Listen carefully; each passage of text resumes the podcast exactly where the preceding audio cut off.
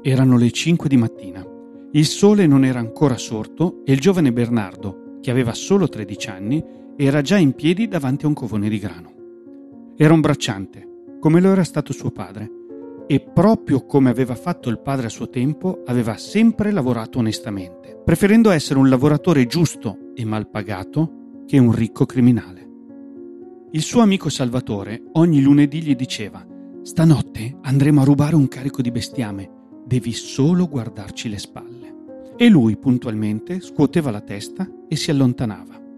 Poi Salvatore tornava alla carica rincarando la dose, offrendo una paga più alta, ma Bernardo non ne voleva sapere. Anche se era un suo amico, non avrebbe mai voluto immischiarsi in quegli affari. Finché un bel giorno Salvatore, insieme a tutti i suoi compagni di lavoro, gli disse Domani mattina all'alba Ascolta, è veramente un'occasione. Devi solo tenerci compagnia fino a che non rubiamo il grano. Una volta rubato, se vuoi, potrai aiutarci e noi ti pagheremo. Oppure potrai tornartene a casa. Così Bernardo, quella mattina, si ritrovò davanti al covone di grano a guardare i suoi amici che stavano compiendo un reato. Stava per andarsene a casa quando ad un tratto scattò qualcosa dentro di lui. Non seppe mai spiegarsi il perché, ma vedendo ciò che facevano i suoi amici gli venne voglia di andarli ad aiutare, di trasgredire le regole e due minuti dopo si ritrovò a partecipare a quel furto.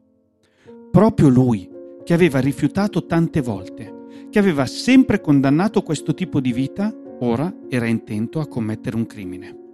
La sua repulsione per la malavita era scomparsa senza alcun apparente motivo. Quello fu solo il primo dei tanti atti malavitosi che compì Bernardo Provenzano durante la sua carriera durata più di 50 anni. Non importa quanto tu sia forte, le persone che frequenti ti influenzano sempre e la loro influenza è così forte da trasformare un semplice bracciante nel più terribile dei boss malavitosi.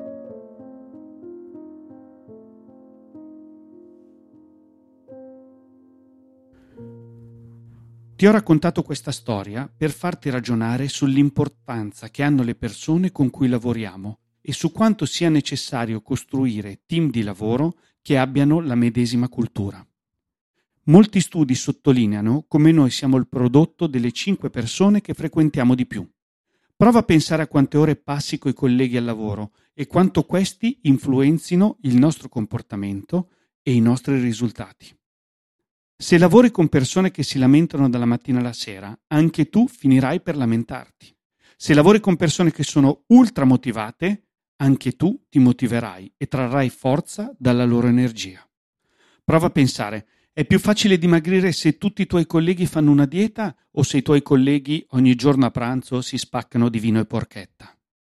Per questo Reed Hastings, il fondatore di Netflix, suggerisce di aumentare la densità di talento in azienda. Più persone talentuose avrai a fianco, più aumenterà il talento e di conseguenza i risultati aziendali. E questo vale per qualsiasi aspetto della cultura aziendale.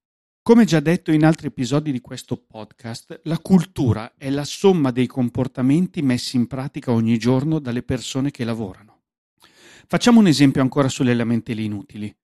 Seleziona persone che non tendono a lamentarsi ma a rimboccarsi le maniche e con quelle crea una cultura che condanna la lamentela sterile.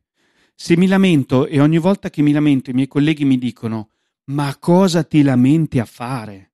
Sarà molto più facile avere una cultura che non favorisce la lamentela. Lo stesso vale per ogni altro aspetto organizzativo. La cultura lo rinforza o lo condanna e le persone rafforzano o condannano a loro volta con mindset e comportamenti. Crea dei team con persone che sposano la tua cultura e questa si rafforzerà giorno dopo giorno. Trova persone non in linea con la tua cultura e i tuoi valori e ti ritroverai con una cultura diversa da quella che volevi.